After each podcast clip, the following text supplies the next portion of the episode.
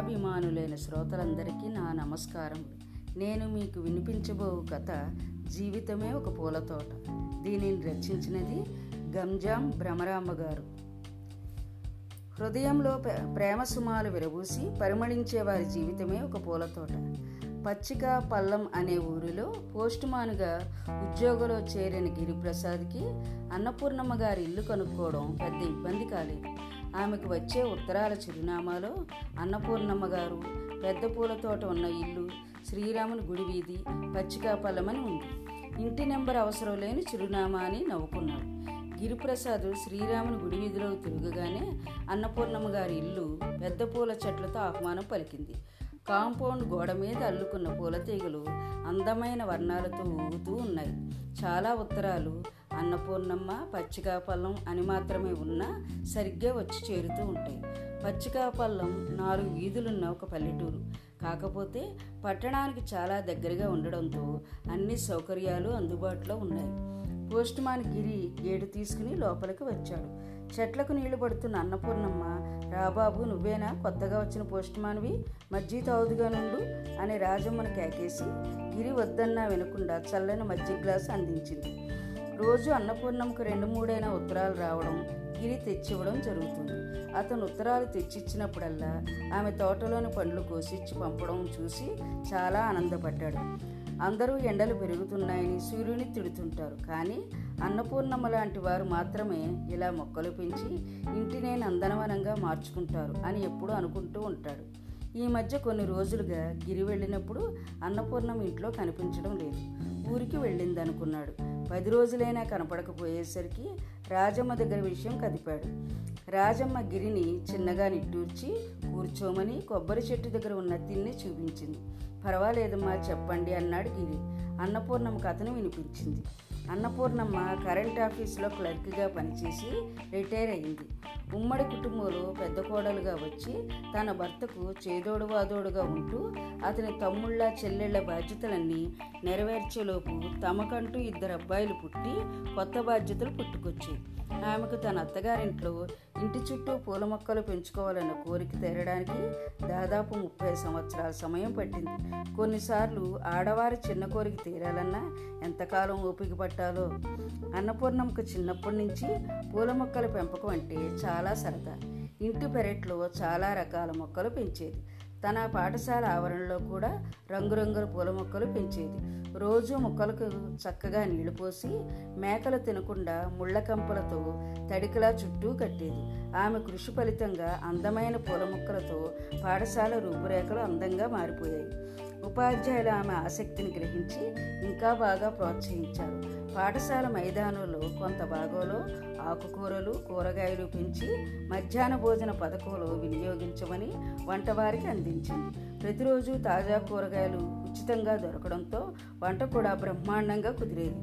వంటకు ఉపయోగించగా మిగిలిన వృధా నీరు విద్యార్థుల చేతులు కడిగే నీరు మొక్కలకు పాదులుగా వెళ్ళేలాగా చర్యలు తీసుకుంది అన్నపూర్ణ.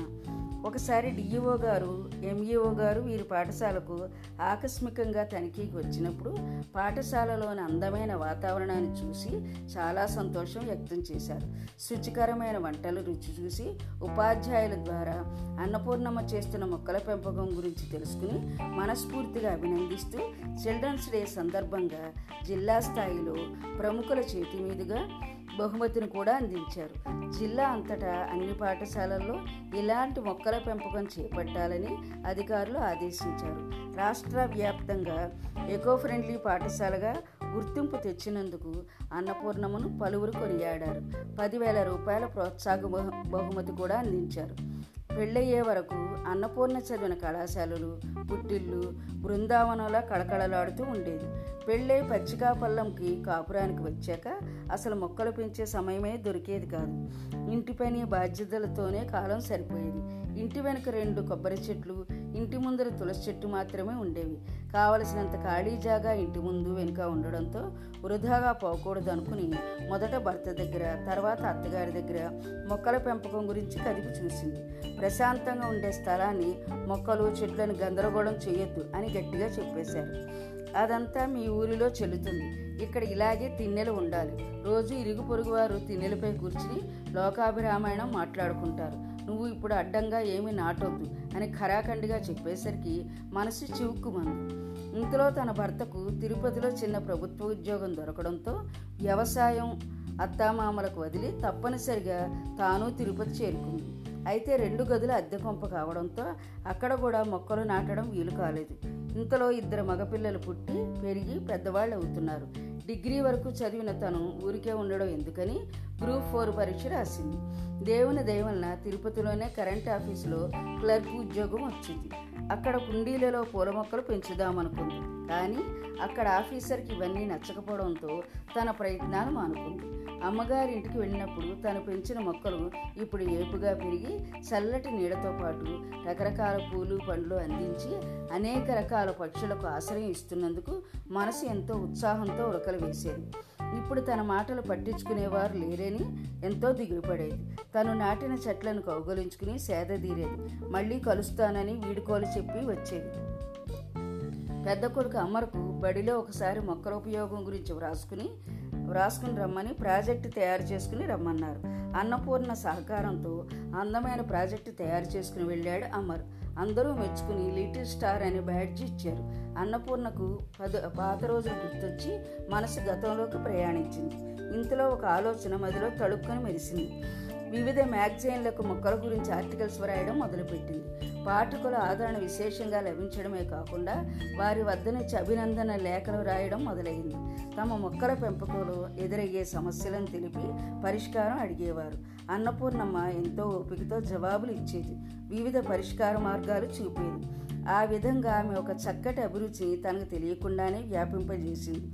ఒకసారి ఆమె చిన్న కొడుకు అంకిత్ అన్నపూర్ణ పుట్టినరోజు సందర్భంగా ఒక పెయింటింగ్ ప్రజెంట్ చేశాడు. ఆమె ఉత్సుకతతో తెరిచి చూడగానే రకరకాల పూలున్న పెద్ద పూలతోట అందంగా కనిపించింది.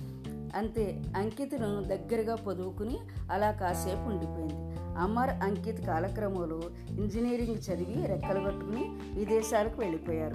వారికి విదేశాలలో నివసిస్తున్న తెలుగువారి మంచి సంబంధాలు కుదిరి సంవత్సరం తేడాతో వైభవంగా వివాహాలు జరిగాయి. ఐదేళ్ళు గడిచేసరికి ఇద్దరికి ఏంజల్స్ లాంటి కూతుర్లు పుట్టడం జరిగింది. కొడుకులు కోడళ్ళు అంతా ఆఫీసులకు వెళ్ళిపోతూ పిల్లల్ని క్రష్లో వదిలి వెళ్ళేవారు. అన్నపూర్ణ వయసు పైబడినాక అన్నపూర్ణమ్మగా పిలువబడేది. తను రిటైర్డ్ అవ్వడం అత్తామామలు శ్రీవారు ఒకరొకరుగా కాలం చేయడంతో ఎవరూ లేక మూతపడి మూతపడిన పచ్చికాపల్లం చేరుకుంది అన్నపూర్ణమ్మ. ఇప్పుడు ఆమె మాటకు ఎదురు చెప్పేవారు లేకపోవడంతో ఇంటి రూపురేఖలే మార్చేసింది. రాజమ్మ అనే మనిషిని సాయానికి కుదుర్చుకుంది. ఒక సంవత్సర కాల వ్యవధిలో పరిసరాలను పూలవనంగా మార్చేసింది. పుస్తకాల్లో ఆర్టికల్స్ వ్రాయడం పిల్లల్ని వీడియో కాలింగ్ ద్వారా పలకరించడం అవకాశం దొరికినప్పుడల్లా తోటలో విహరించడం ఆమెకు నిత్యకృత్యంగా మారింది.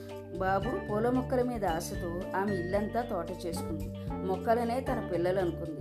అమెరికాలో తల్లిదండ్రులు ఉద్యోగాలకు వెళ్ళిపోతే తమకు చాలా ఒంటరిగా దిగులుగా ఉందని మనవరాలు ఫోన్ చేసి ఏడ్చారు.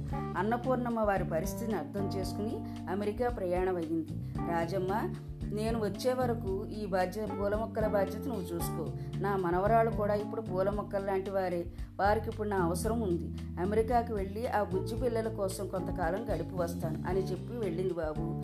అంది రాజమ్మ. మా అన్నపూర్ణమ్మ మనసు చాలా మంచిది అన్నట్లుగా తోటలోని చెట్ల నుండి వీస్తున్న చల్లని గాలిని ఆస్వాదిస్తూ నిజమే నేను ఆమోదిస్తూ గిరి ముందుకు కదిలాడు. ఈ కథను బట్టి తెలిసింది ఏంటంటే అందరూ మొక్కలు పెంచండి ప్రాణవాయువుని పెంచండి. నా కథ విన్నందుకు మీకు శాంతం. ధన్యవాదాలు.